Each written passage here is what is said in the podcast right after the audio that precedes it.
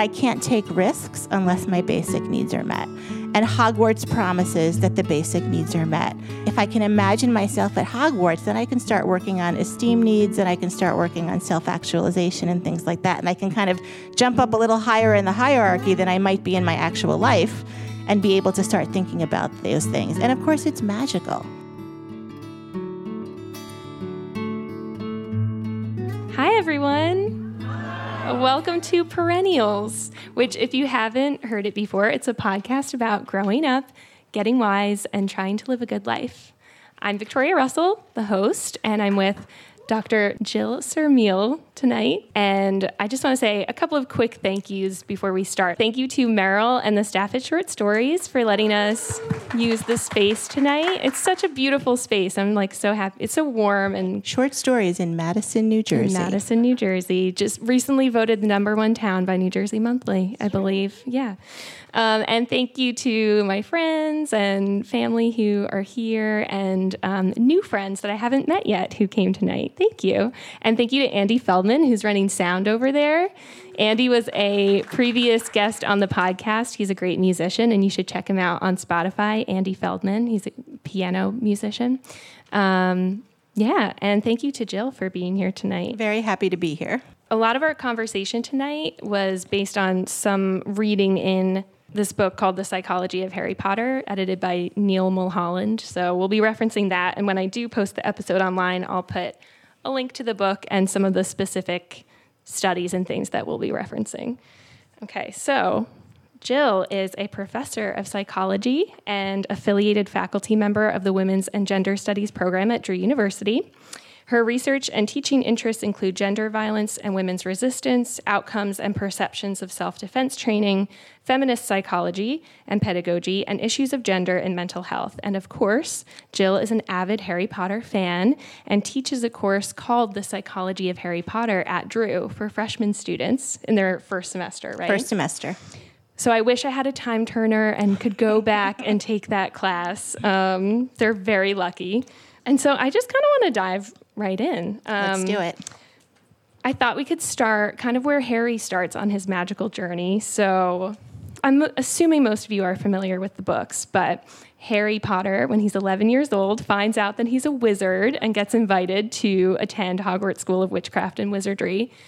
And when he's on the train going to um, Hogwarts, he starts meeting some of the other students. So he meets a boy named Ron Weasley, who comes from a wizarding family that doesn't have a lot of money, but all of his siblings are very accomplished. And he meets a girl named Hermione Granger, who comes from a muggle or non magical family and she's very smart and very eager to prove herself. And then he also meets Draco Malfoy, who comes from a pureblood wizarding family. They're pretty racist, basically. They're awful.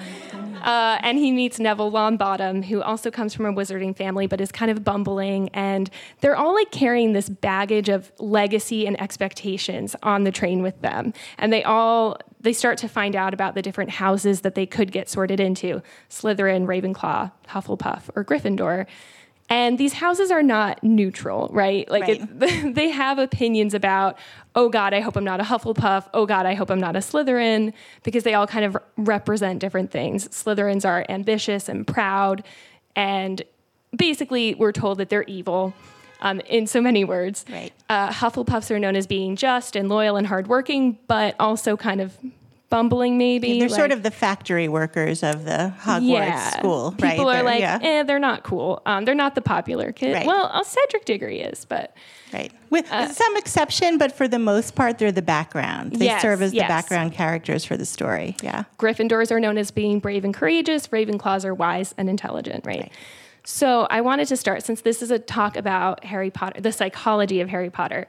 What does it do to the psyches of these young witches and wizards when we sort them into houses like this at the young age of 11?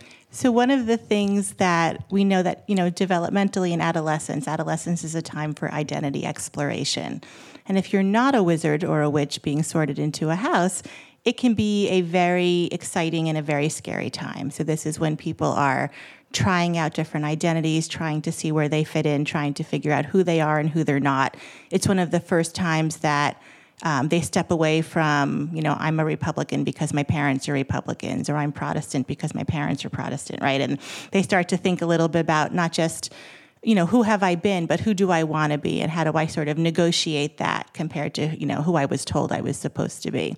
And so when students come to Hogwarts, you know, the problem, the identity crisis is solved for them, right? So they come into Hogwarts in their, when they're 11, in their first year, and they put on the sorting hat, right? The sorting hat put, put on their head, and it tells them who they are. And there's a whole song, and there's a whole poem, and I'm not going to say it for you because I don't remember it all. But um, it basically, the idea is that the hat is seeing something in them that they may or may not see in themselves, and then it tells them, you're a Ravenclaw, you're a Gryffindor.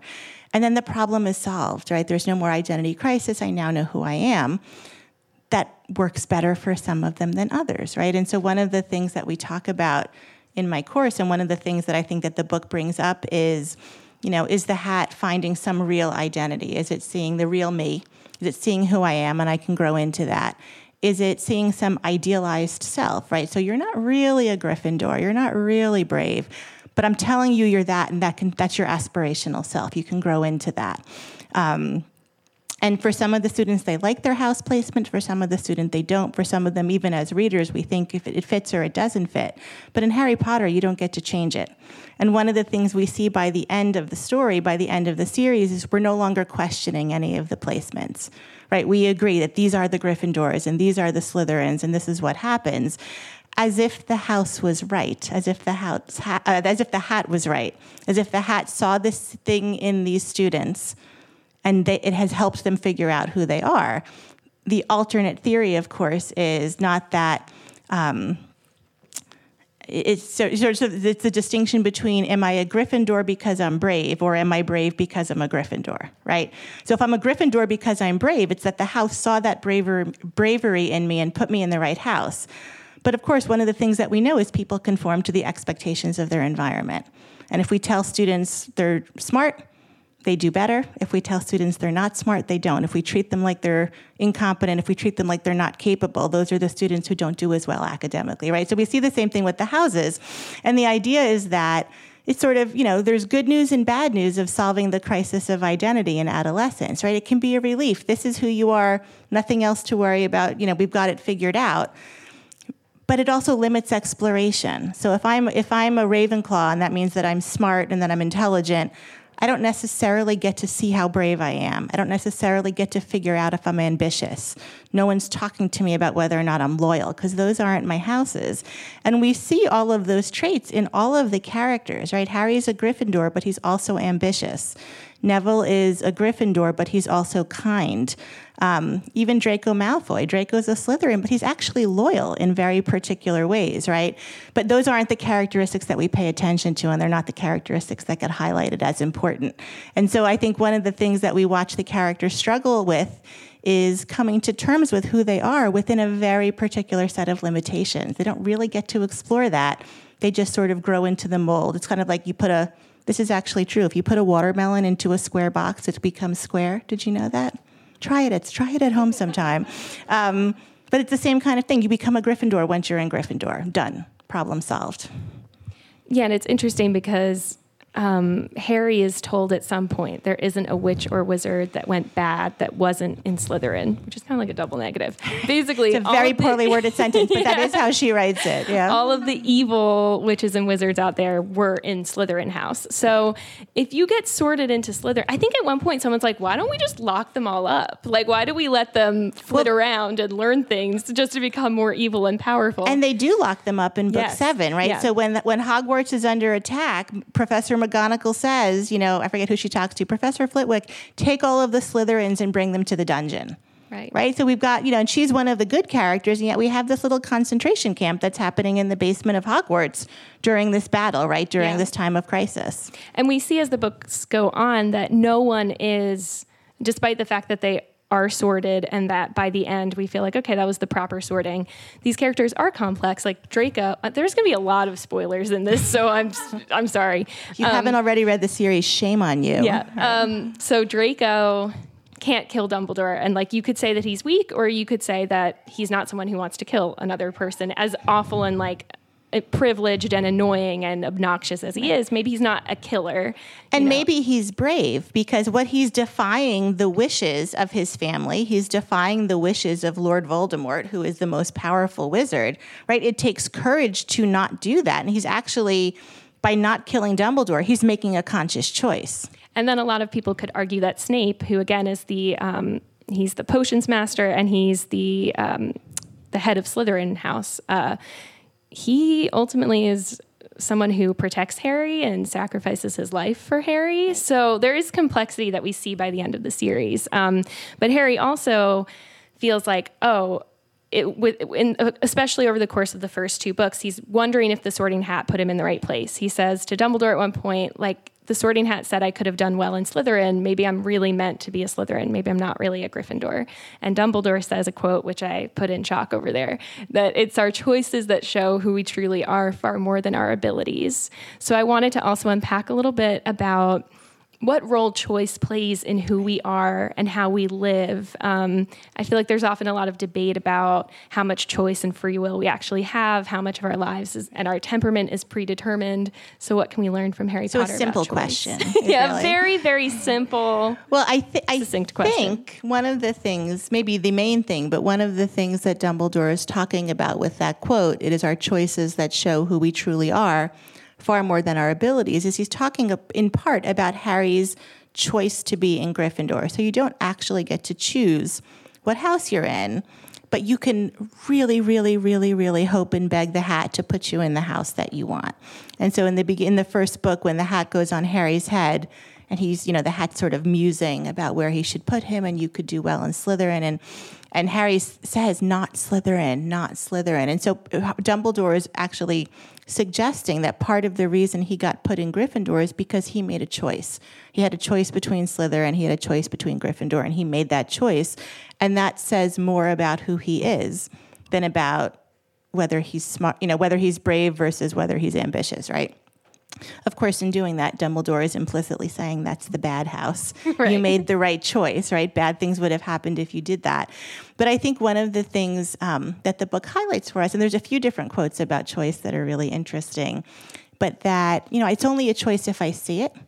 So, you know, what I get to do and how I get to be, if I have all of these choices in front of me and I choose Gryffindor, right? That's a very different outcome. That's a very different impact than if I don't think I have a choice and I just get put there, right? So the perception of whether or not we have a choice and our perception of how much control we have over things in some ways is more important than the control we actually have. And we I think we see that in various places in the book. We see Hermione making choices we see Dumbledore making choices, right? And and and it's and some sometimes it's less about what the specific choice is, and it's more about how the process of coming to that choice and the decision that they're making to get there. So, since this podcast we, is about growing up and um, you know and gaining wisdom, something that comes up when I think about freedom and choices is how afraid we can be of choices. Like you're saying that it's really important that you feel like you have a choice, so you feel empowered. Right but at the same time, I think I know for me and a lot of my friends, like you get to young adulthood and suddenly it's like, okay, choose where you want to go to school or what job do you want to do or do you not want to go to school or who's what partner do you want to have? um, do you want to, you know, as you get older, do you want to get married? Do you want to have kids? And sometimes I think people are like, I wish I didn't have all these options and choices. I, I wish, I mean, it's a luxury and a privilege to have choice. And it can feel really paralyzing and like terrifying sometimes. I think maybe throughout your lifespan, but certainly I think for young adults. So I'm curious no, to no, hear. I think throughout the lifespan. Yeah. I think that's right. so can you talk a little bit about that fear of choice? Yeah. I mean, I think one of the, one of the things so Harry is in essentially a British boarding school, which is a little bit different than the American system of education. But when I think about, you know, they're in some sense they have limited choices not unlike high school right you might get an elective here and there but these are the classes you take and this is sort of the path you take. And in a British boarding school, you then take you know your exams at the end and they tell you are you going to college or not and sort of what your options are and where you can go. So it's a little bit different here. Um, but i know with my own students you know we, we know how to go to school when we're in school and we know what to do. And when all of a sudden and, and, so, and so we're good when the path is linear i'm going to go to high school i'm going to graduate i'm going to apply to college i'm going to get into college i'm going to take the right courses i'm going to do well i'm going to take my lsats i'm going to go to law school i'm going to become a lawyer and that's an incredibly linear path, right? And and I think that the the appeal, the seduction of that is I'm going to do all of the right things and then everything will be okay. Not even that everything will be great and I'll be rich and famous and all of that. It's that I'll be okay. Like that sort of is the baseline underlying concern. And, and I think that's legitimate, right? Like, I want to be okay. You want to be okay. That makes perfect sense. But one of the things that we know, and people older in the audience can back me on this, it doesn't work that way. You can have the best plan and the best path and do all of the right things, and bad things happen. Or you're not happy, or it doesn't work out, or you don't get into law school, or you get in and, you know, whatever, whatever that is. And I think that one of the hardest things about having a choice is the fear of making the wrong choice. And sometimes there's a wrong choice, right? Should I murder this person or not? There's a right choice and a wrong choice there for the most part. If I'm acting for in, Draco, for that Draco, was a real right? choice he had to make. But if I'm acting in self-defense, there's not necessarily that same right choice or wrong choice. But I think for you know, even for the students at Hogwarts, it's like you know, there's just tell me what to do and I'll do it and because because it's scary to think about making the wrong choice. I think the good news about that is there's usually not a right choice. There's usually a choice. And I can do this and I can or I could do that. And if I do this and it doesn't work out, that still doesn't mean I made the wrong choice. It just meant things were different than I thought they were going to be. And then I get to make another choice and another choice. And that's actually really optimistic and really freeing, but it's terrifying. And most of us even when we know that that doesn't feel right at this sort of visceral level. Just tell me what to do and I'll do it and everything will be fine. It's scary. Yeah, it's um as someone told me when I was trying to make a decision once, make a decision and then make it the right one. And it was no pressure. but they were saying, oh, yes, yeah, yes, yes. Make I a see, a decision, yeah. and then whatever happens, like make it the right decision. Make right. it, um, you know, you'll keep going, and right. you can make more of it. Um, and I think where our minds go is if I make a decision and then I didn't like it, my assumption is that if I had made the other decision, it would have had a different and a better outcome no guarantee, right? Right. Yeah. You don't actually know. Right. Don't know. Um, and it, I know that you said something that makes it seems to make it easier for Harry to be. He's very decisive most mm-hmm. of the time, and um, we talked about in a previous conversation how like he has a really pretty clear sense of his own values and he has a support system and lots of friends so it sounds like those are some things that can help people kind of have more clarity when they're making decisions? Does that i think i think it sort of depends who your friends are but i think you can ha- i think you can can help you have more clarity. It can certainly help you feel more confident in your decision but i think even more important importantly it can help you feel supported in your decision right? So i can support your decision and then still and then be there to support you if things didn't work out the way you wanted or if ultimately you decided it was not a good decision or not a, a decision you wish you hadn't made right that having that kind of support network I think is critical in allowing us to take risks because we know there's a bit of a safety net there if we fail or if we fall. I think something, speaking of like safety nets and wanting certainty and safety in life, um, I think one of the things that draws people to the Harry Potter books is though all of the evidence suggests that Hogwarts is not a safe place at all, there are like giant snakes, trolls, and trolls, and three-headed dogs, and like it's and Quidditch is an incredibly dangerous and violent sport. People feel really safe at Hogwarts, and um, Harry's told in the first book that there's like no safer place than Hogwarts, and that Dumbledore is this great wizard. He's the only wizard that the evil Voldemort has ever been afraid of. And so everyone is safe at Hogwarts. They have Dumbledore to protect them. I mean, they have magical feasts for every day. Um, you know, they're they're kind of isolated in this beautiful landscape. And um, I heard in there's a great podcast called Harry Potter and the Sacred Text. And um, do you want do you listen, Mike? okay, okay, cool. I'm sorry for calling you out, but I saw the nod.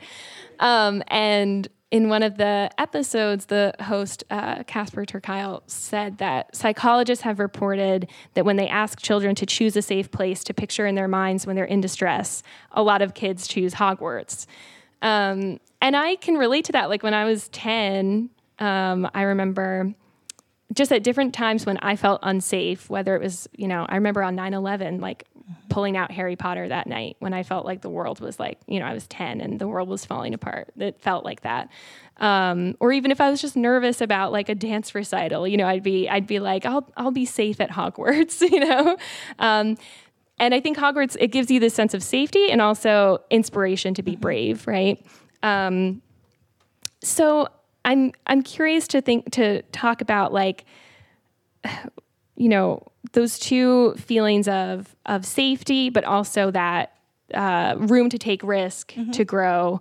Um, what are some of the components in our real lives that that we need? I know, like you and I talked about, kind of you know the perception of safety and magic and resilience and all of that. Well, I think I think one of the things that Hogwarts offers. So most children, when they have to choose a character to identify with, they're choosing Harry, they're choosing Ron, they're choosing Hermione, or Luna, or Neville. There's this whole host of characters from three of the four houses that most kids are identifying with. By the time they've gotten to college, half of them are choosing Slytherin because it's way cooler to be a Slytherin, right? Sort of you get on your leather jacket and slick your hair back like it's the 1950s and you know you're good to go. But 10-year-olds 10-year-olds know that draco is not the character they want to identify with. They know that Slytherin's not the house that they want to be in. But I think what happens is I think when we read Harry Potter, especially as children, or imagine reading it as children, so one of the things that Hogwarts provides, especially in the early books, right? There's no there's we, we clearly see that there are economic differences in Hogwarts, but everyone has a bed and everyone has these like big fluffy pillows and everyone gets these meals and we see that we see the socioeconomic differences by whose robes are hand me down and whose aren't. But there is a level of basic needs being met, right? So Maslow will talk about the hierarchy of needs and that you have to have your basic needs met in order to get to these higher order needs. And the basic needs are food, clothing, shelter, safety. And at least until the troll comes into the bathroom when Voldemort comes into the castle, it's really safe, right? It's safe, it's secure. All of those needs are met. And we know that when those needs are met, we can start worrying about higher, higher order needs. So we can talk about belongingness needs and where do I belong? Well, Hogwarts takes care of that too. You're, you're a Ravenclaw. Done. You belong. You belong there. You have this, I'm actually a Hufflepuff. or a the Hufflepuff, right?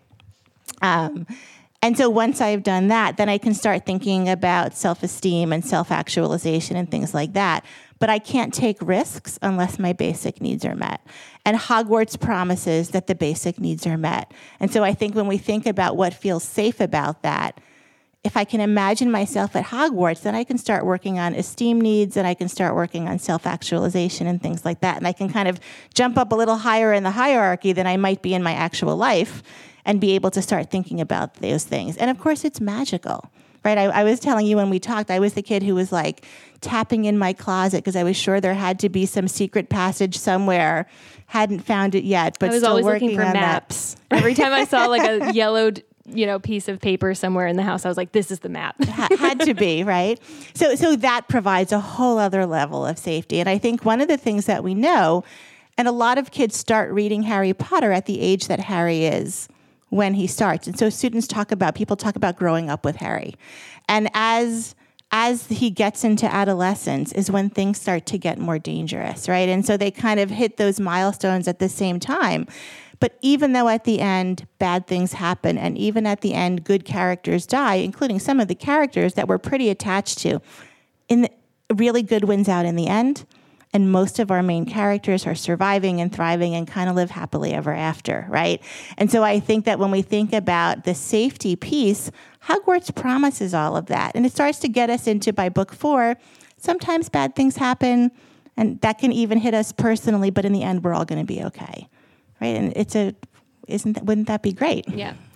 Yeah, and like you said, Harry kind of gets to move to those next level needs, and he has some really good uh, adult figures and peer figures who are there to kind of help him. We talked about like cognitive restructuring. so when he starts to lapse into magical thinking or um, cognitive distortions like catastrophizing. You know, um, he has Dumbledore, he has Lupin. at He has times, Hermione. He has Right. Hermione. Even Hagrid, I think, Right. gives some really good advice. Um, and so I wanted to talk a little bit about, you know, Harry comes from a super abusive background and he has trauma from the time he's a baby. He witnesses his parents get murdered and then he, Voldemort attempts to kill him, right? And then he gets put into this super abusive home. Um, but he's pretty resilient. But there are times when he is struggling with things that become really powerful symbols, I think, for things that we struggle with in the non magical world, right? So there are dementors that J.K. Rowling has talked about being these creatures that could suck your soul out. So they really. Um, I think people identify when they have anxiety, panic attacks, depression. Mm-hmm. Like the Dementor is this physical symbol for your soul being sucked out, for feeling hopeless, mm-hmm. even for feeling overcome with panic. Um, and there's also these creatures called boggarts that um, Professor Lupin brings into the Defense Against the Dark Arts class. A boggart takes the shape of whatever you fear the most. Um, and so Lupin, I think that like the third book is really my favorite. I don't know. I feel like that's kind of a common thing. And some of that I think is this figure of Lupin, who's a really kind, intelligent um, professor and figure who really helps Harry kind of work through some of these um, distortions that he has. So, I mean, in the real world, like most of us wouldn't say, I believe in magic. But we do take part in a lot of magical thinking. Like, if I just worry about this thing, then it won't actually happen. Right. Or I don't want to jinx myself by saying the podcast show is going to go really well, right? I will just keep saying right, we're not going to say that. Yeah. Right. Um, and uh, and Lupin is one of those characters who helps Harry catch some of that. Um, and one of the things he does specifically with the Boggarts is he teaches the students, and Neville is one of the first students who he brings up to face off against the Boggart. And Neville is arguably the sort of you know, bumbling, awkward, clumsy. No one knows how he got into Gryffindor or why he got in there. But in book seven, you understand why. Um, and so he brings Neville out, and Neville is Neville is petrified, and he believes he's going to fail. Right? Lupin is an excellent professor. He's setting students up for success. He's not going to let Neville have this public failure experience, which is actually a much more common pedagogical strategy at Hogwarts, right? Student, that well, we can talk about that another time. But um, so he bring he brings Lupin up.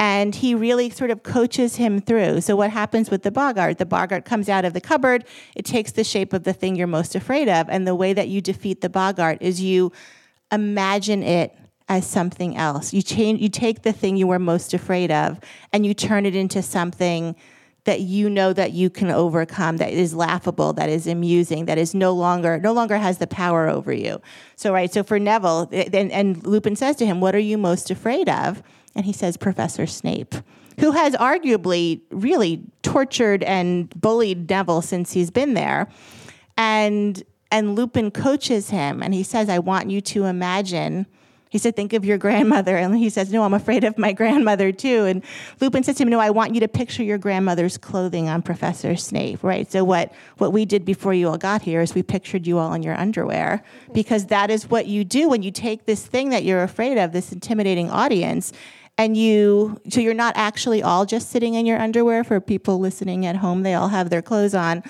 but if we, but when we do that, right? So I haven't changed the reality. I've changed my perception of it. I've changed how I think about it, and I've taken something that was scary and I found a way to manage it by changing my perception of it. And so we see that really clearly with the Boggart. And it, what it really sort of reminds us all is that I can't always change my reality but I can change my perception of it and I can change my relationship with it. And, you know, some that works for some things better than others, right? We talked about this, that I can walk into a work situation and say, I'm not going to let sexism and racism and homophobia bother me. But if those structural inequities are in place, there's only so much I can do to think my way out of that. But I cannot internalize those messages. I can think about what my options are. I can talk to human resources. I can go on the job market. I can do these other things in my life to keep myself safe and, and feel better about the situation, right? And that's that's the magical thinking piece. It works for us both ways. Yeah, and he, Lupin also does something really powerful for Harry, which is that Harry um, goes into that class and he's feeling really humiliated and kind of ashamed because when the Dementors come, these dement, these you know, uh, terrible Dementor creatures come on the train when they're all going to Hogwarts. Like he is the only kid who passes out. Like he can't handle these things, and he's like, "Wow, I'm so weak," and he feels so bad about himself, and. And so he's got this narrative in his head, this mm-hmm. story about himself in his head and his abilities, which is that I'm weak. And Lupin says, No, you actually experienced really terrible trauma in your life. And the the dementors are bringing that back up for you. You're not weak. You're strong um, and you're brave you know. And he gives him a new story about himself and his abilities, and then he helps him learn how to um, conjure a Patronus, right. right? And in order to conjure a Patronus, you have to internally conjure up a memory that is powerful and happy and makes you feel safe. So it's not the words of the charm that work, it's the internal shift of being able to put a barrier between yourself and this thing that is attacking you, this thing that is scaring you. Yeah, so there's a lot of good, I mean, methods that people use in therapy that we see um, adults guiding Harry toward. There's, you know, um, well, they're using laughter with the boggart, mm-hmm. which I think is big too, just like having a sense of humor um, and then reframing the way you think about yourself and your abilities and using visualization, right, to bring Absolutely. yourself out of that moment. And even Hagrid, I remember the quote that always stuck with me the most when I read it. I think I was nine when the fourth one came out. Um, and, you know, I was always like a little worrier. And at one point in the fourth book, Hagrid says to Harry, It's looking like things are getting dark. Like the evil wizards are coming back. Right. Voldemort has a body again. The evil wizards are coming back. Bad things are happening. It's not looking good. But Hagrid says to him, What's coming will come, and we'll just have to meet it when it does. Right. And I used to like say that to mm-hmm. myself mm-hmm. as a little nine year old because, I mean, he has this kind of um, acceptance, this mindful acceptance, like stay in the present.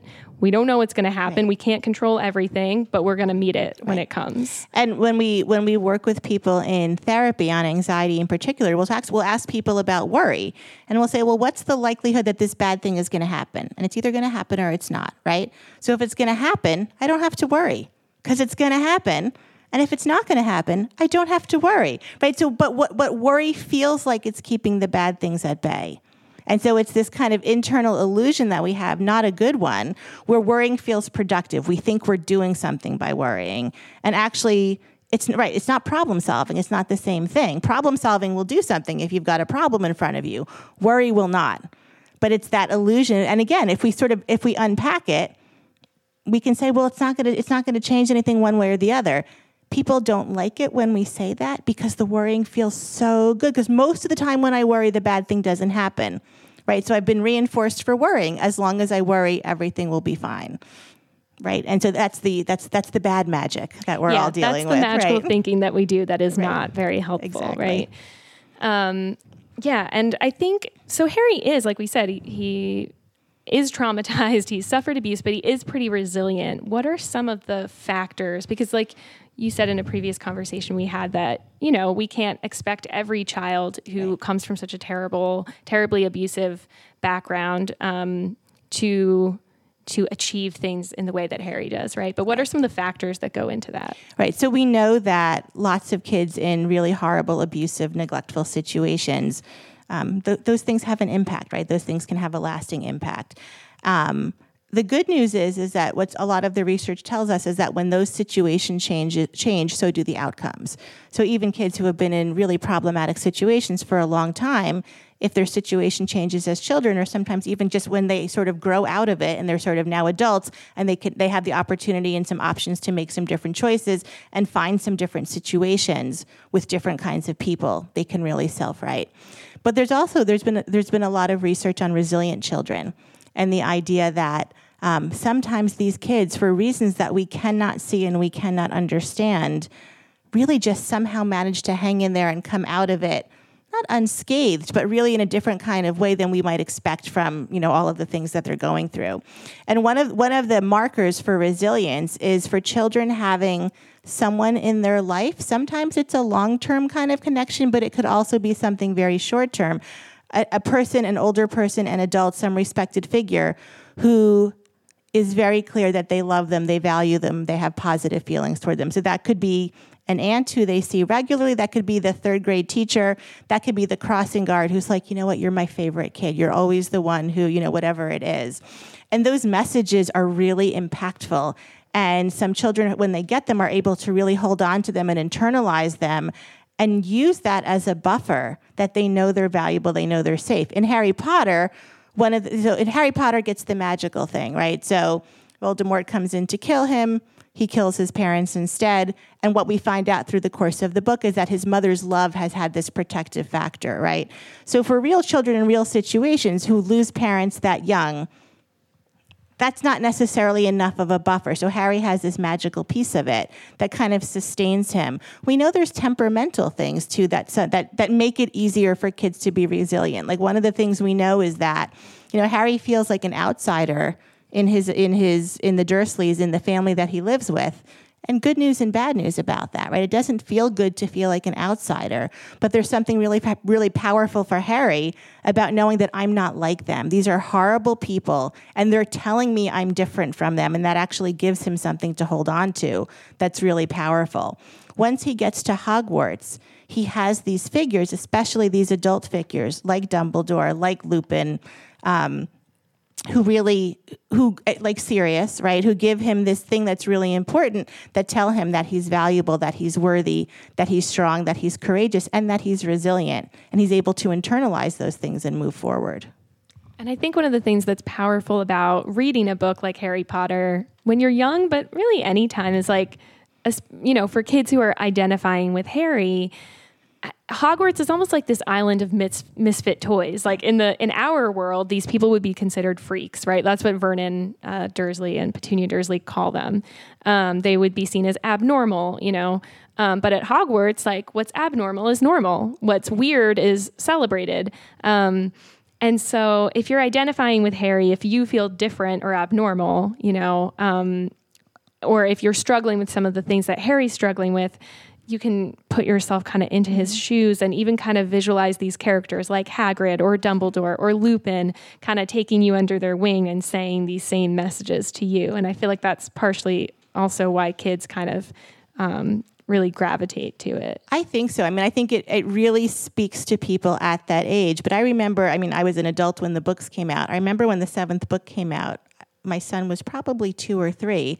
Um, it came out in the summer we were at the community pool and everybody had the book. Like from like eight year olds through senior citizens it was great. The lifeguards would like run to get off duty so they could go read the book and the parents are trading off who's watching the kids so they could read the book right? So it had it's it's written for and about this young audience but it so clearly has broader appeal because all of those themes resonate with us all the time. Because it never ends it right? the choices and the growing. Um, so I'm I want to talk about we've talked a bit about the internal struggle um, and you know harry internalizes also like this struggle of am i going to do the right thing or am i going to do the wrong mm. thing you know am i am i going to get pulled over to the dark side i mean we never really think he is but there's that internal struggle of good versus evil but there's also the very external powerful mm. struggle of good versus evil um, and something that was really fascinating to me in this book, The Psychology of Harry Potter, is there's a lot of talk about what creates the conditions for people to um, disobey mm-hmm. illegitimate, coercive, abusive power, which I think is a very timely thing to talk about. Um, because what do you what do you mean by that? Not n- not, no, not no. much. Um, because there are students who, you know, when they're 15, they or, or, even younger ones once voldemort is like coming back and dumbledore gets kicked out of the school they form dumbledore's army. And you're you said you're wearing your dolores umbridge jacket I am wearing my dolores right? umbridge jacket. Dolores umbridge is a horrifically abusive uh, figure of authority. And these some of the kids are like all right we're going to figure out how to disobey her. While other kids might be a little bit more like that's the authority figure. I have to obey so, um, you know, there's that the famous Milgram experiment where um, participants were asked to administer shocks to a person. Um, and so there was there were two people who were in on it. There was someone in a white coat who was saying, "Okay, administer this shock." Okay, next level. The person receiving the shocks, they weren't really being shocked, but they were beginning to cry out in pain as they were getting ramped up. And I think in the book it says like 62% of people like administering that, yeah. the shocks who didn't know that it was fake kept going until they hit like there was one button that was just like an X and like the person would grow fall silent like they and they would keep hitting the button because the white coat was telling them the study must continue go on and they would do it so what do we see in Harry Potter about what are what are the factors that lead people to to feel strong enough to to notice okay this is illegitimate authority I should not obey this right. and I'm not going to I mean I think one of the things that we see in Harry Potter more clearly in some characters than others is that it is a challenge to resist authority. And it's a challenge for a lot of reasons. Sometimes it's just that the person in the white coat is telling you what to do. But if you've ever gone to the doctor and they give you medicine and someone's like, What's it for? And you're like, I don't know. Right? You're taking the medicine because you trust the person in authority that it's going to help you, it's going to make you feel better, it's going to do that of course now, now that we have the internet we all go home and google it to see what's going on right? But but but at, but at the very least we're putting our trust in people and not necessarily asking lots of questions. Why should i be doing this? Is this important? Is this a good thing to be doing? So that's some of it. Sometimes it's just because someone's got the white coat on but one of the things that we see in Harry Potter is that uh, people in authority can rule in different ways, right? So Dumbledore has authority, but he's got this he's got this sort of benevolent authority. We think it's earned. We think he deserves to be the headmaster, and so when he tells us to do something, he's got some credibility. When Dolores Umbridge comes in, she's the headmaster. She's got well, it's the pink coat, but she's got the white coat, right? And but it, but they're afraid of her most of them are afraid of her. And so when they're when they're ratting out their friends when they're doing things that they don't want to be doing it doing they do it because they're afraid not necessarily because she is just the authority figure but because they're aware of what people in authority can do when we go against them. And, and she makes that very clear. Threats and punishments threats right? and punishments right?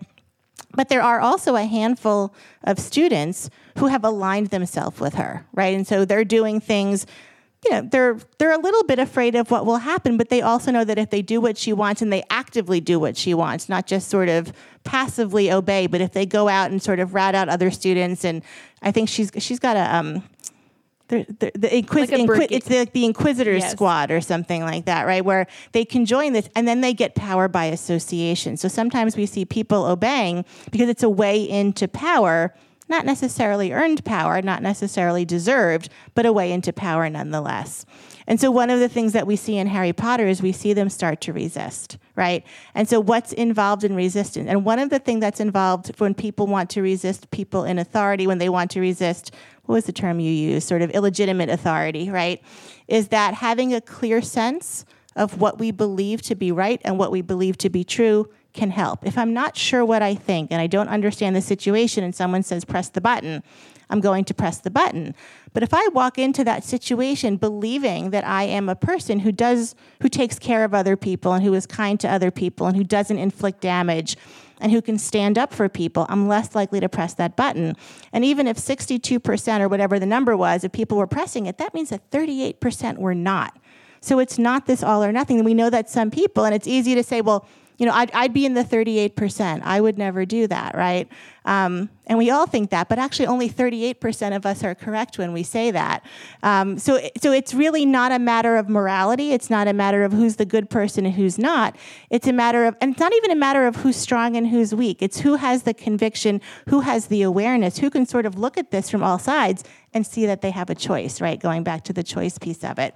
So sometimes it's sort of, I've thought a little bit about what I need to do and what I'll do in this situation. So I have my own conviction, I have my own beliefs, but I also have a plan. If someone tries to do this, here's what I'm going to do. That way, in that moment when bad things happen, when I'm adrenalized, when I'm afraid, I don't have to start thinking, well, what can I do and what are my options? I already have a plan in place.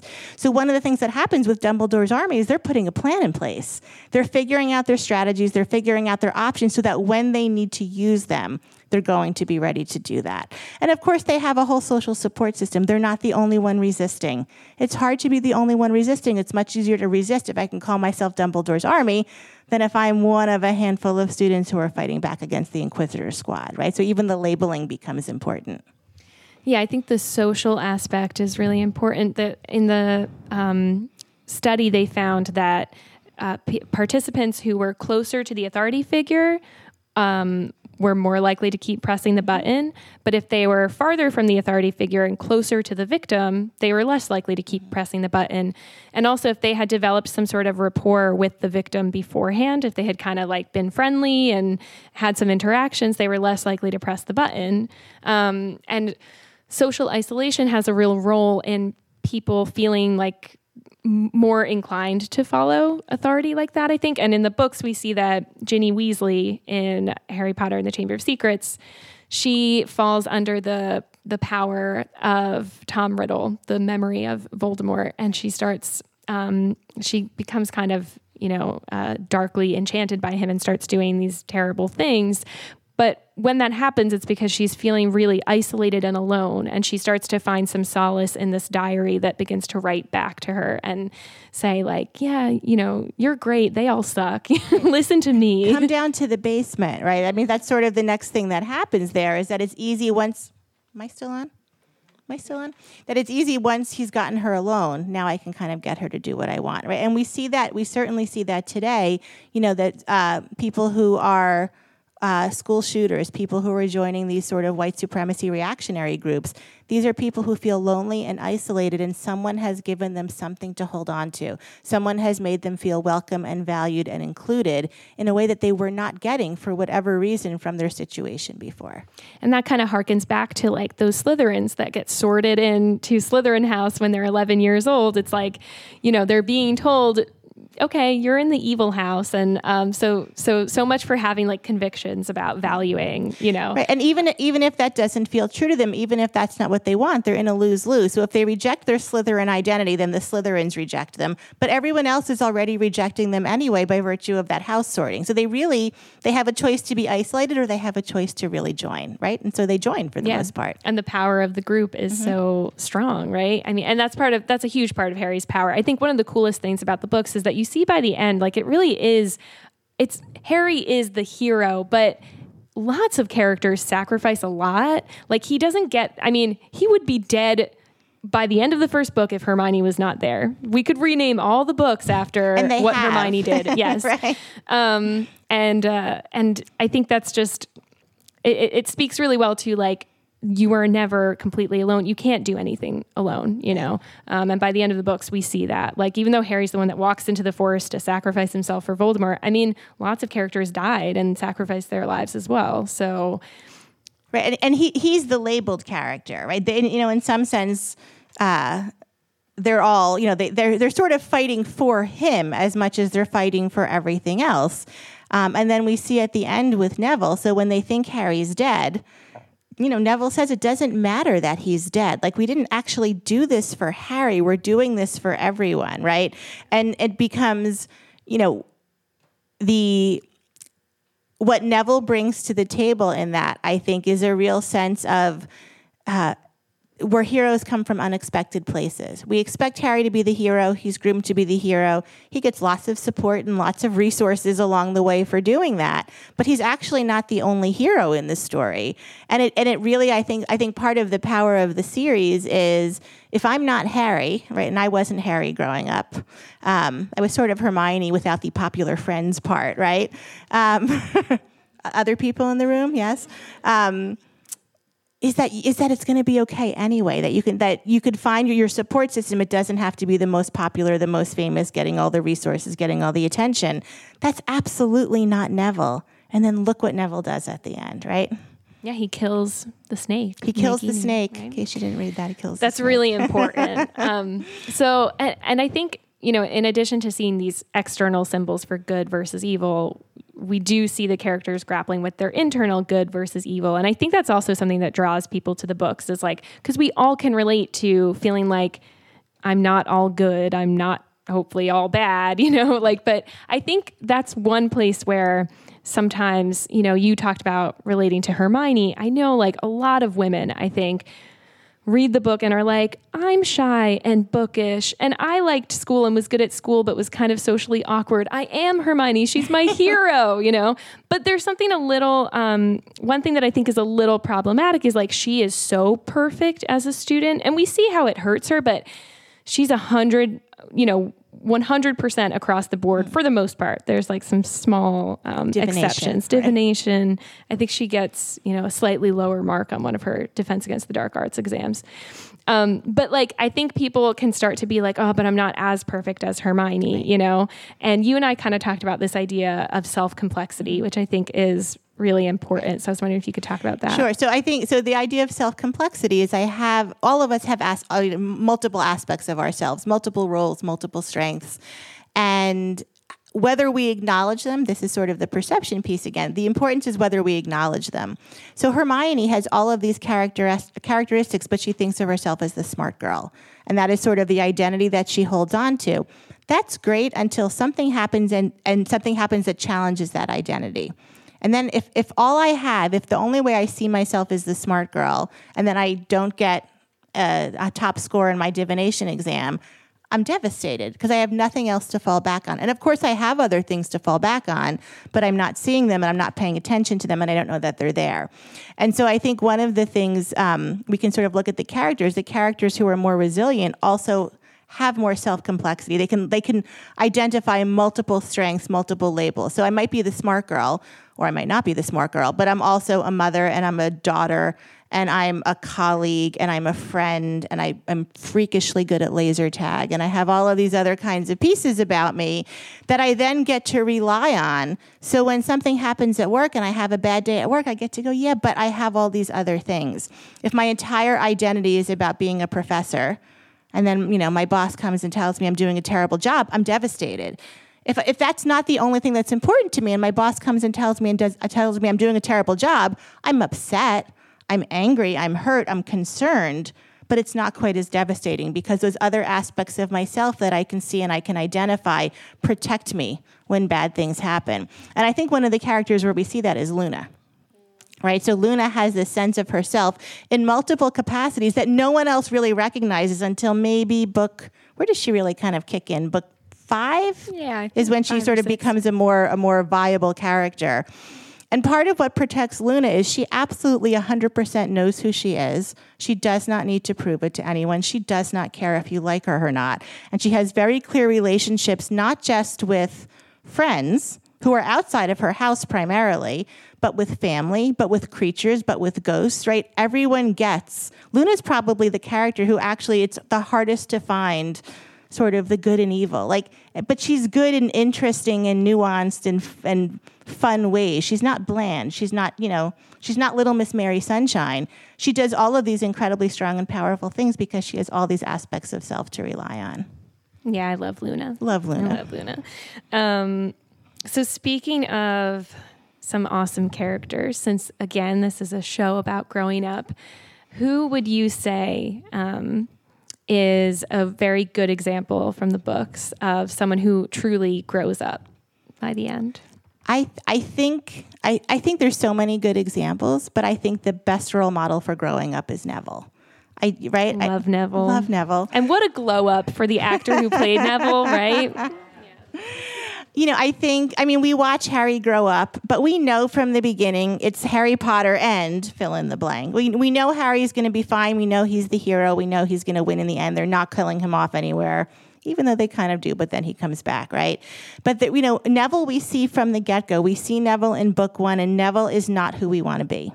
Nobody, I mean, people might feel like they're Neville, but no one goes, I want to be Neville. And I want like, oh, he's going to be a Hufflepuff. You right, know it. Right. He's going to be a Hufflepuff, which sounds like it should be a great thing, and it is a great thing, but it's like being the sparrows in the reading group. Like, no one wants to be the sparrows. You want to be the robin, or you want to be the blue jay. Like, everyone knows the sparrow is the, like the less appealing reading group to be in, right? And that's the sort of lure of Hufflepuff. And even when we have Cedric Diggory in book four, who is one of the characters who is in the Goblet of Fire and who's a competitor and he's strong and he's popular, he dies. And he's the only like really interesting Hufflepuff, and they kill him off in book four, and that's kind of the end of it, right? So there's no incentive to be a Hufflepuff.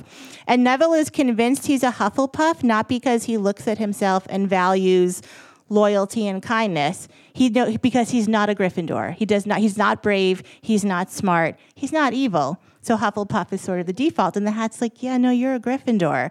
And so one of the things we see with Neville is without I mean, he has friends, and you know, Harry is his friend, and Hermione and Luna. He has he has friends, but you know, even they sort of dismiss him and kind of make fun of him and things like that.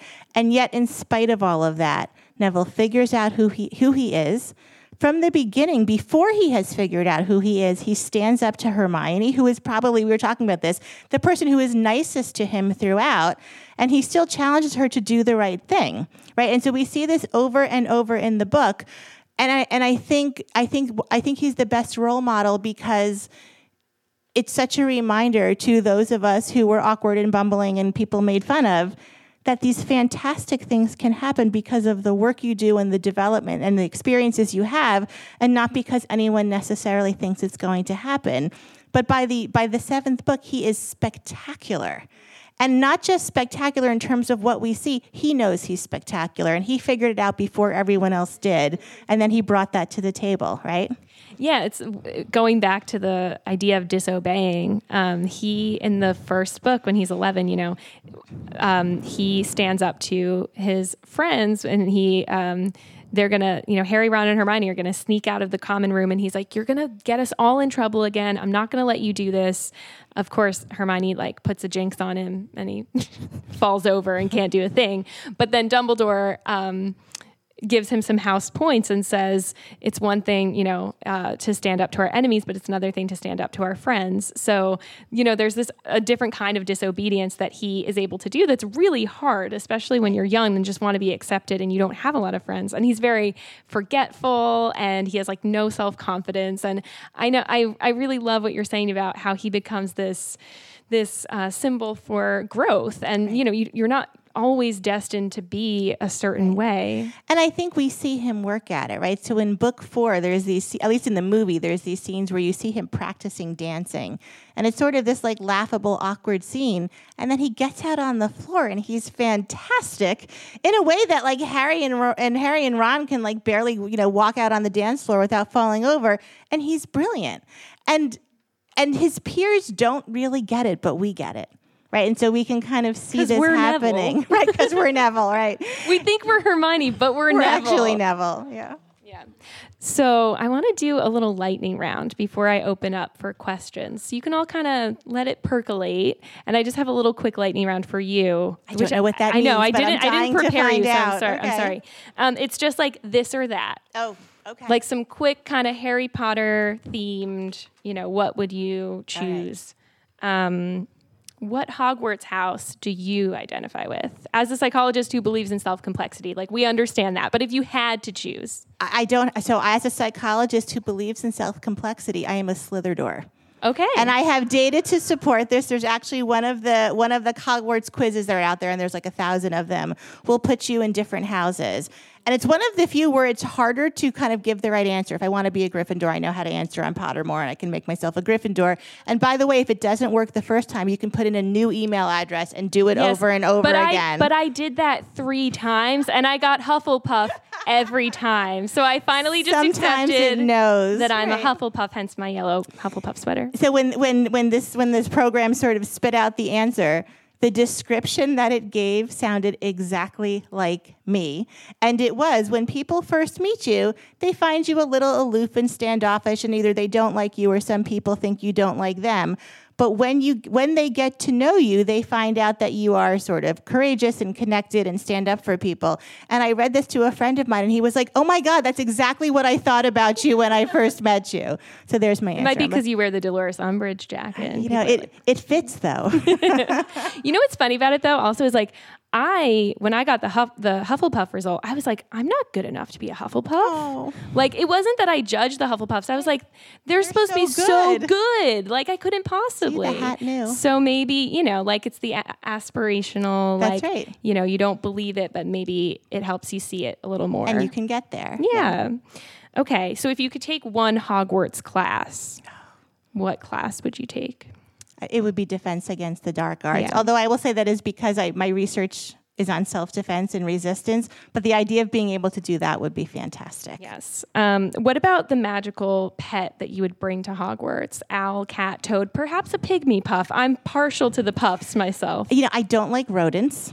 I'm allergic to cats, and birds kind of freak me out. So if pygmy puff is an option, I'm going with pygmy puff. Okay. Yeah, I'll take it. All right. Um, what spell or charm would you most want to learn? Oh, that's such a good question. I feel like Accio is really tempting because when you're in bed and you're like, I want that thing across the room, you could just be like, Where's the remote? you know, it, um, if does it does disapper um, yeah. disapparating count? Yeah. It would be that the idea Yeah. of being able to get somewhere quickly. Yes. That would be my Okay. thing. Um, okay, what what care? this is appropriate for like our campaign season that we're. What character would you most like to have a butter beer with? That is so appropriate for our campaign season. Um, I'm, I'm debating between sort of adult and child. I'm kind of going back and Well, children can have butter beer. Oh, that's true. I'm gonna So- I'm gonna say Tonks. Oh yeah, she'd be great. right? Uh, Minerva Warren. No. Um, okay. Would you rather have an invisibility cloak or a flying broomstick? Invisibility cloak. I knew you were going to say that because you're a not even a question. professor. Like you could Being in the room on and not people. knowing I was there, Yeah. absolutely. Okay, last one. This is it's kind of I think it's personal for people, but what what's your Patronus? So there's actually I, so so I have not done the website. There is a test you can take to find this, and one of my students right now is very upset because she keeps taking it, and her Patronus is a salmon. we don't know what that means, and we don't know why we think it's so funny, but the entire class thinks that's hysterical. Flopping around. It, it, yeah, swimming upstream. You know, there's like a whole thing going on there. What would my Patronus be?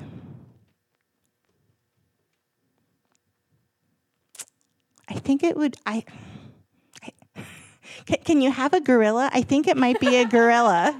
yeah, if it's in your heart, you can have. I feel like a- why, why feel- the gorilla? I have I have always loved gorillas. I've always loved this sort of connection um, and the humanity.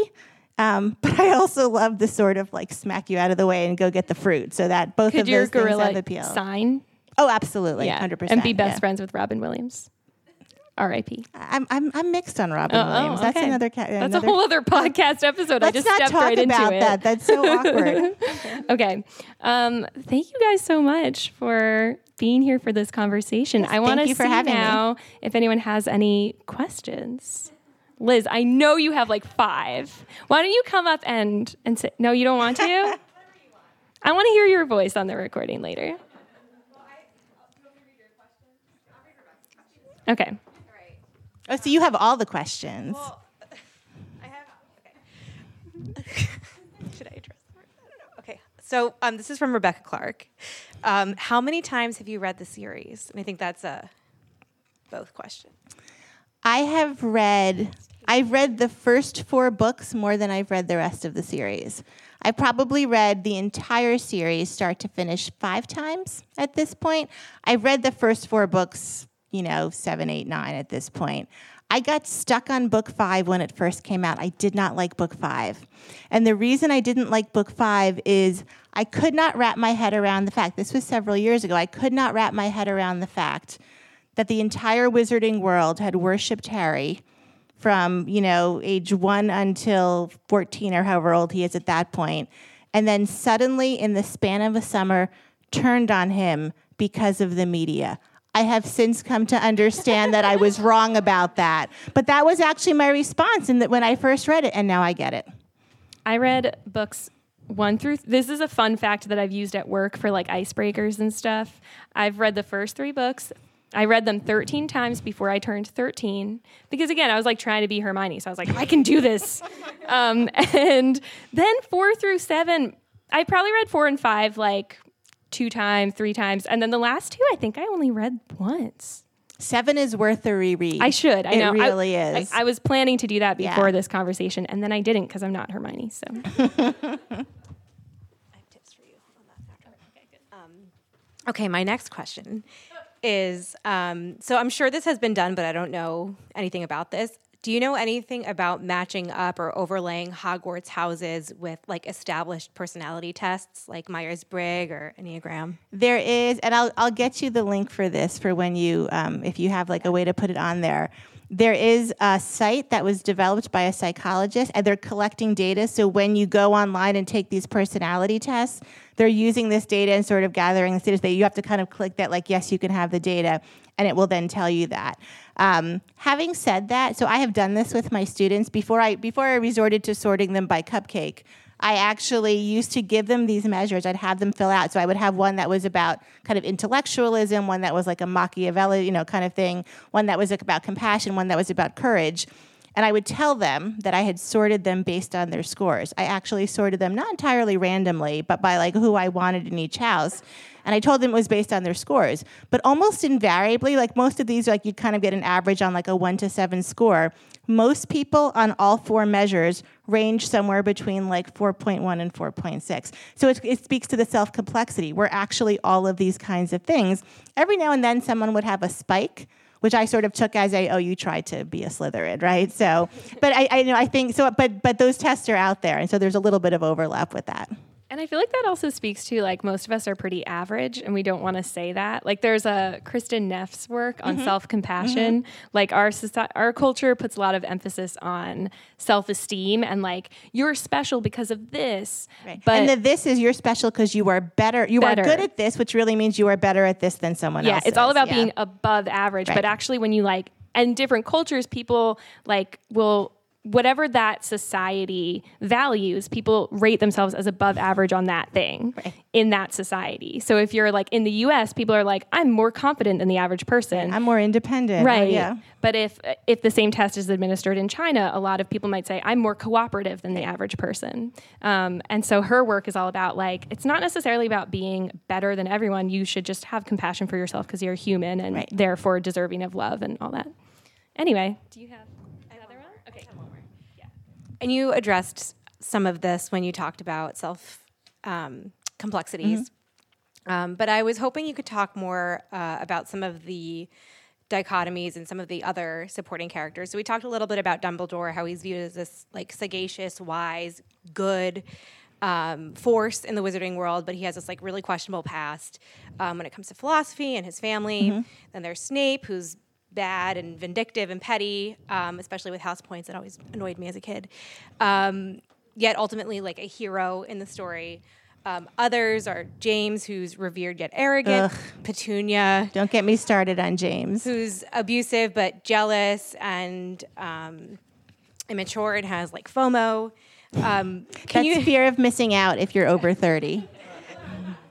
uh, can you discuss how these paradoxes not only enrich the story but sort of illuminate human nature? I think that's such a good question. Aw. um, you know, I, th- I think one of the, one of the things that I I find difficult about this series is that it's sort of clear who we're supposed to like and who we're not, and then there's a little bit of a twist, and at the end we're not really sure if we're supposed to like Snape or not.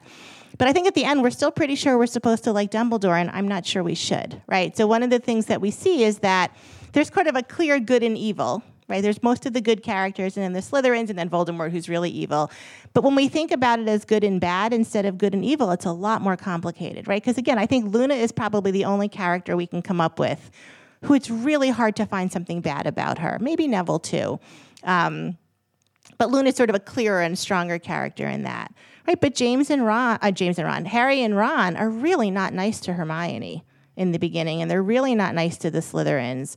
Um, even the Hufflepuffs are not nice to Harry when they're in the Goblet of Fire competition and they've got the Potter stinks buttons, and you know Cedric comes to Harry and says, "I asked them not to do it."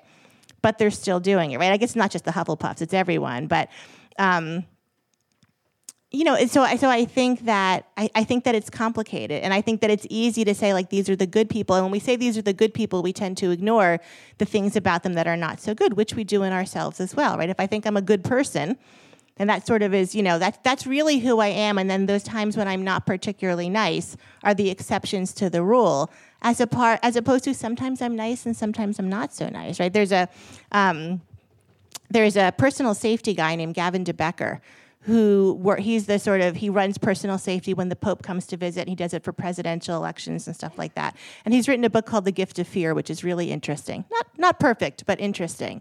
But one of the things he talks about is that niceness is not a trait. That niceness is a behavior that we exhibit in social interaction to get what we want. And he says that descriptively. He doesn't say that judgmentally. But you know if i if i am behaving nicely you know, maybe it's because I feel good when I'm when I am behaving nicely, and that makes other people feel good, right? I can behave nicely for that. I'm behaving nicely to you all right now because I want you to like me and say nice things about me when you leave. But if I'm a perpetrator, I behave nicely to get someone to let me into their house or let me into their lives or let me into their social media or whatever it is, right? But when, and so what happens is when we find out that person's a perpetrator, we're like, how could that be true? They were so nice as if that is this characteristic they bring as opposed to a behavior they're engaging in. And I think when we look at most of the characters in the book, like they're human and they're messy and they're complicated. And I don't think that's a bad thing. I think the bad thing is what is when we do what Harry does for most of the book to James, and it's like, my father's so great. And it's like, your father was a jerk. And your mother really could have done better. Like maybe she shouldn't have ended up with Snape, but I'm not sure. Like, how about Lupin? Oh, Like Lupin. Lily and Lupin would have been fantastic, right? But James has that like frat boy thing going on. He does, right? You know, and so and and in the end he becomes better and he does lots of good things. But you never see this moment where James is like Severus, I'm so sorry I was such an asshole to you in, you know, in high school. He just doesn't. And we're sort of waiting for that moment, but we can forget about it because he's Harry's dad and he's the good guy, right? So I think that's so interesting because that's actually something that's come up in the podcast a lot is that being nice doesn't mean that you're a, a good person or, you know, being nice doesn't mean you have integrity. It doesn't mean you do the right thing necessarily. And especially for people i think like girls are socialized a lot to be mm-hmm. very nice and pleasing but then when push comes to shove are you going to be a person of integrity? And I, and I think that's the difference, right? I think we have characters who clearly have integrity. Snape has integrity, even if he's not always nice. Lupin has integrity. Um, Hermione, I think, has integrity. Harry has integrity, but it gets challenged a little bit from time to time. I'm not sure Ron has much of anything, integrity or otherwise. So we, we can argue about that if you want to. And it's like, you know, disobeying is not necessarily inherently good, right? And being nice isn't necessarily inherently bad, but all these factors like a feed into it. And I, I think also what you were saying about, you know, we're more quick to forgive people if we've already decided that they're good. Right. And I think for ourselves, you know, maybe we think, oh, I'm good and the bad things I do are an aberration. Or we could think I'm bad and anything good that I do is like it doesn't really matter all that much. Well, and when kids are younger, they engage in this sort of all or nothing thinking, right? There are good people and bad people. And I remember my son was about probably fourth grade when he had he had read the books when he was in second grade and got some of it and didn't get some of it. Um, but when he was in fourth grade, he read them again, and he was he he couldn't wrap his head around Narcissa Malfoy because she's bad. She's a Slytherin. She does all of these bad things, arguably bad. And then at the end, she chooses Draco over Voldemort. Not clear that Lucius, his father, would have made that same choice, but she does. And so we, you know, I would drive him to school and we'd have the conversations like for weeks on end trying to, for him trying to wrap his head around that bad people can do good things and good people can do bad things and maybe it's more complicated than who's good and who's bad because he did not see that coming and then didn't know what to make of it. Yeah. I love that the books bring us to that by the end of the series. Like your mind is kind of blown by like, what? Dumbledore and Snape? And yeah. Does anyone else have any other Oh, yay. Oh, cool. Okay. So you can come up if you want, or you can pass up your note card, or you can just say it from your seat. It's your choice.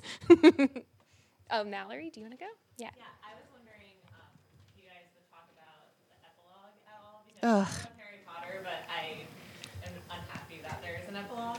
But you guys are talking about it so much as like Harry Potter being like this warm comfort mm. food for adolescents, and I mean more than that, but that so much of it is growing up with Harry, and like, do we need that epilogue for it to be that comfort mm. food? I always wanted it to end with like everything being okay and then Harry's scar hurting again. you, you you wanted the next series. Complexity. Yeah. I don't know anybody who needs the epilogue. I think the epilogue is terrible, and I don't know why it's there. But one of the things, so there's, and, I don't like it in the book. I like it even less in the movie. Um, but one of the things that I don't like about it, and I think this is clearer in the book, there's sort of a, a, description. I haven't read the epilogue in a while, but there's a description in the book where, like, he and Draco see each other and they're sort of still like glaring and angry. I'm like, oh, good, we've learned nothing from the Blood War, right? So it's now 25 years later, and we still hate the Slytherins, and Harry pays lip service to the idea that it's okay if you're a Slytherin, but really it's not. And we see that in Cursed Child, right? Where a whole other story, but it's clearly not okay, right? It's okay if you're a Slytherin as long as you're not really a Slytherin and really become a Gryffindor, right? Everything will be fine. So I, I don't I don't think we needed it, and I don't really know why it's there. I think in the short term, it was kind of like when you're wrapped. When I was reading it for the first time, and I was one of those kids who like I started reading the books when I was eight. The last book came out when I was 17, so I did very much grow up with it. So I think the first time I read it, I was just like, oh, I was so emotional. I was like, oh, and they're named after the kids are named after the people that died. but then, yeah, you don't really need it. I I think that was a good answer. Um, other questions? Okay, yeah. So, um, when I first read the books, I was actually in graduate school for educational psychology, so I couldn't help like analyzing every teacher in the book. And so my question is this: If Hogwarts had been in the United States, do you think there would have been a gifted and talented I think the teachers would all be in jail. Like they're pretty abusive. You know, I, I mean, maybe. And I don't know that that's a good thing, right? One of the things that we know with gifted and talented programs is that that's where the resources go. And, you know, not that we don't want to give resources to people in particular ways, but there's a limited pool of resources and we're siphoning off resources for a particular group of kids. And I will say this as someone who got some of those resources in elementary school, right? So this is this is not bitterness on my part, but but I th- but I think it's a problem. I also um, there's also a complete lack of there's no guidance counselors, there's no school therapists, right? I mean, there's all kinds of things that we might see in an American school system, and I, you know they've got some kind of guidance thing in you know in in the in the British boarding schools, but.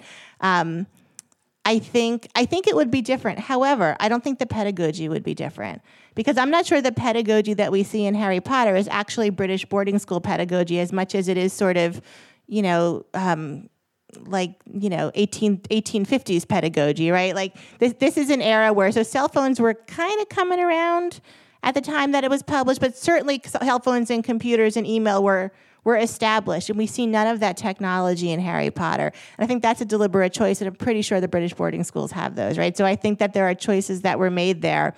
Um, that were very much about like a like a sort of medieval kind of you know you know harken back to those educational practices. Yeah. Okay.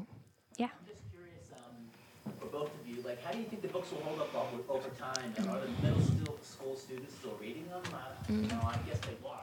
I realized I should repeat the question for the listeners. Um, uh, the question was, how do we think the books will hold up over time? And our middle schoolers still reading them now?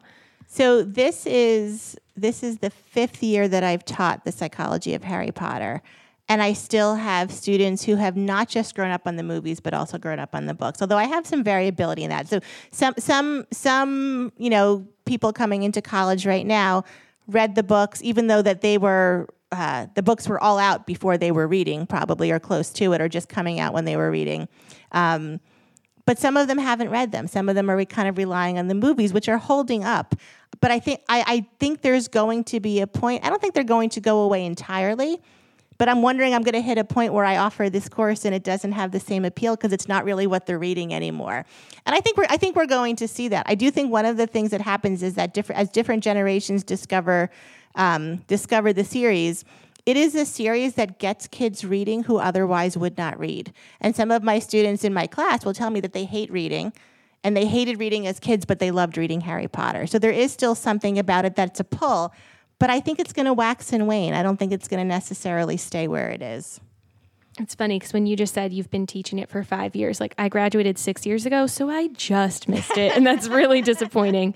Um, but I think something that you mentioned about the last question about there being no technology is kind of interesting. I think that helps because I, I read something recently about how Gilmore Girls, which is kind of a similar thing where it was a pre they have like beepers in some of the episodes but they don't have cell phones. They're in stars hollow again like a very safe place that people feel is safe and they imagine themselves being there um, with all these friendly you know people supporting them.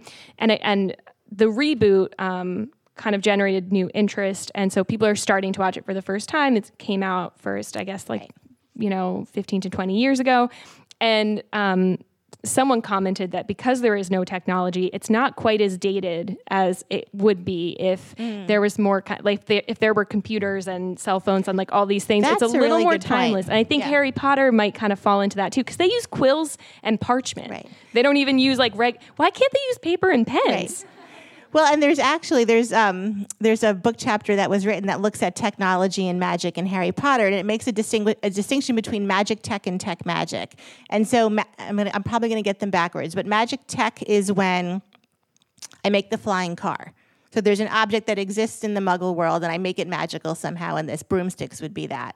And then there's objects that are tech magic, which is like the, re- the Remembrall, which is this ball that glows red when Neville is forgetting something, and that doesn't have a, a real world counterpart, right? And they sort of talk very specifically about what it would mean to have technology and what it doesn't. But one of the things that we see is that when we talk about Harry Potter now and we try to figure this out, we apply technology in particular ways. So my students today were talking about um, an article that they read called Harry Potter and the Metaphysics of Soul Splitting. And we were trying to figure out sort of, you know, soul and identity. And when Voldemort splits his soul, where is the I who is Voldemort and what does this mean? And all of that. And someone said it's like soul Wi Fi. So the, you know, the, the different parts of the soul are in these different everyone's like yes that's what it's like there's these different parts of the soul that are in these different things but they're still somehow connected because the part of his soul that is in the magic locket tries to kill Harry and Ron by dragging them into the lake and drowning. So that's not Voldemort and that's not his identity, but somehow it is still connected to the I who is Voldemort in the body, right? So we get to still kind of pull those technological pieces in. But I think you're right. I think the fact that it's missing will speak to the longevity of the series in a way that it wouldn't if it weren't there. Although I think something that you dive into into your class that's touched on in this book a little bit that we didn't really have time to do justice in this conversation is like um, some of the social and values and like you know it's a very heteronormative uh, very traditional kind of place. And some of the there's a lot with race and gender and sexuality um, that and J.K. Rowling has kind of tried to like rewrite it a little bit, uh, not a little bit, like a lot, um, retroactively to say Dumbledore was gay and all this stuff, but right. we don't actually see all the representation that I don't know. I I think that could kind of date it a little bit as we move forward. Well, and it's interesting because when my students talk about that, they're like, well, yeah, but, you know, I mean, that's sort of a new thing now. I'm like, no, in 1997, we still knew about gay and lesbian people and they could have been in the book. Like, we didn't invent them in 2015, right? So, but, but it's missing and it's missing in more obvious ways. And I think that the series being written now, opportunities for inclusion would have rested somewhat differently, not entirely differently, but somewhat differently with the mainstream audience than they might have in 1997. I don't think she made that as a conscious choice. I think in a hetero, in a wow, that's a hard word, in a heteronormative society, you don't necessarily think to write a gay character because you're just not thinking about it because everybody's straight and they all go to the Yule Ball together and everybody gets married and that's the end of it, right? So I don't think it was a conscious choice on her part not to include them not to include more representation. But I think it speaks volumes about the fact that there's no one in the series who's not straight. Yeah. Except right. Dumbledore. Only we're not convinced, right? yeah, Fee.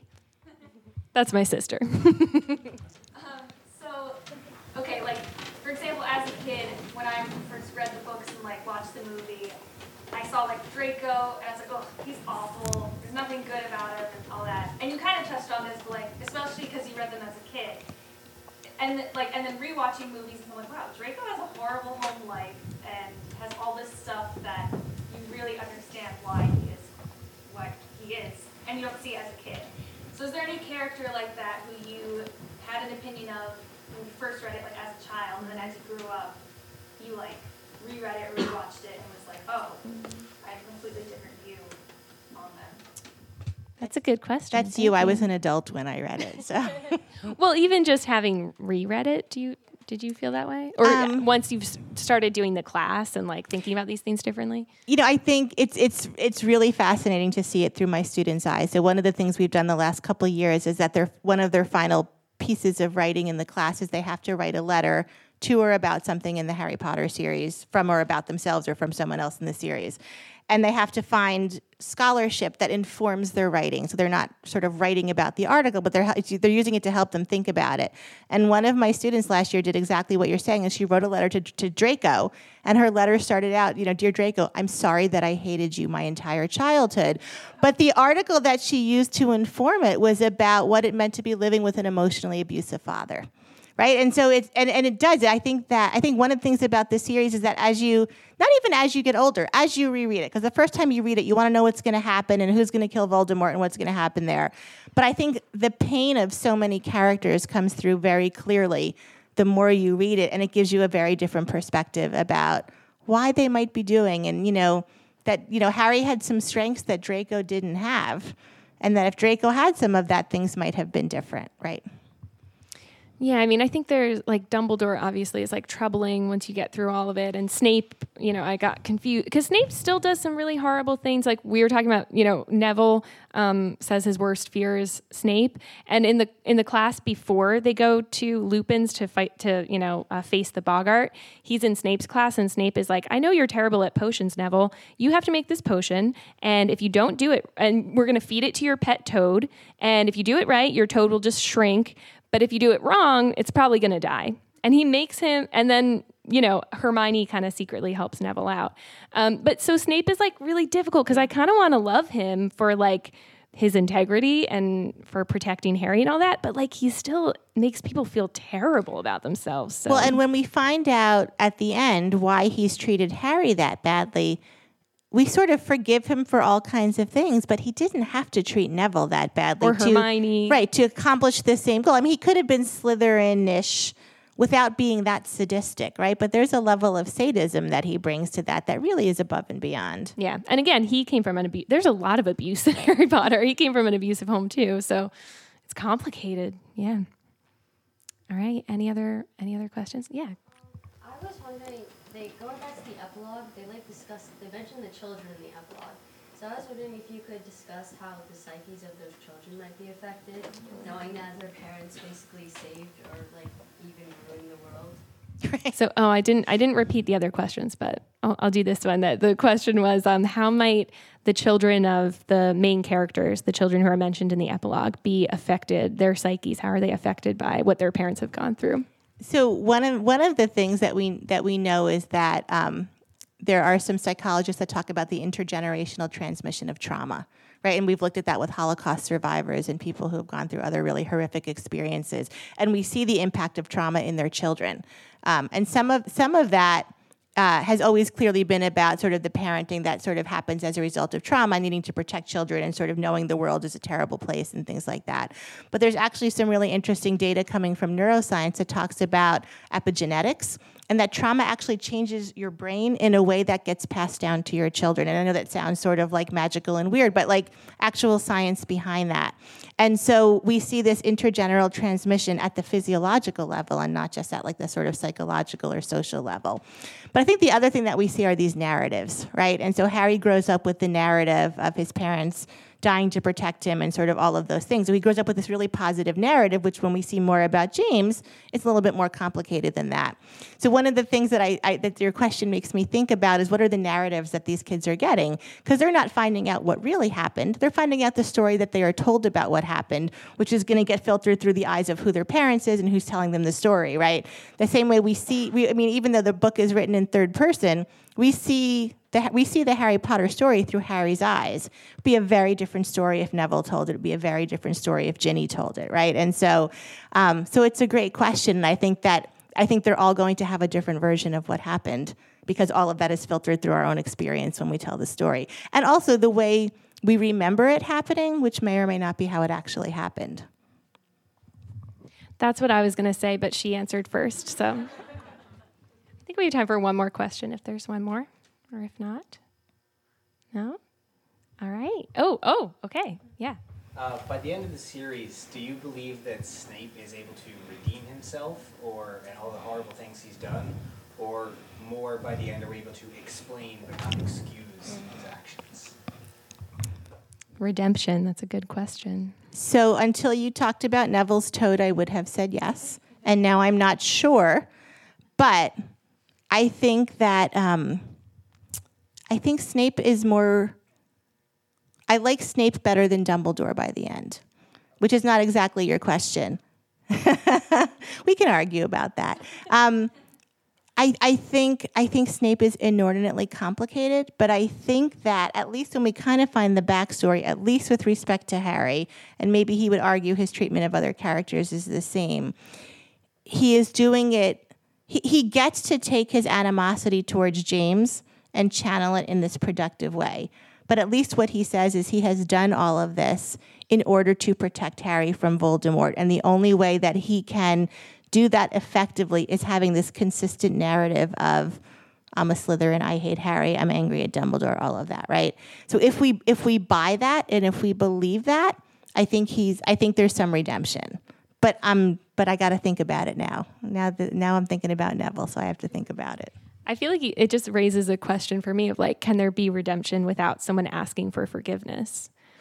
Does someone have to ask for forgiveness for to be redeemed? Do, they have to recognize what they've done? And I don't know, but I think Snape does. Like I don't know if I don't know if you have to in order to, but I think he does at the end. I think I think his connection with Harry in that last scene where Harry takes the tear from the Pensieve. I feel like that's his moment where he does that to his, to the best of his ability. Maybe not perfectly. It doesn't mean Harry has to forgive him, although Harry does. right? I think that uh, when we think about redemption and forgiveness, someone could someone could be sorry, and that doesn't mean we have to forgive them and sort of all of the things that forgiveness can mean. But yeah. Okay. Did I see one more hand? No. All right. Thank you guys so much. Thank this you so so much. much fun. Thank you so much for listening to the Perennials podcast. I'm Victoria Russell. If you enjoyed the episode, please share it with a friend, subscribe wherever you get your podcasts, and leave a review on iTunes. It really helps other people to find the show. You can follow along on Instagram at Perennials Podcast, and feel free to send me an email at perennialspodcast at gmail.com. The song you're hearing now is I Orbit a Moon by Paul Finn.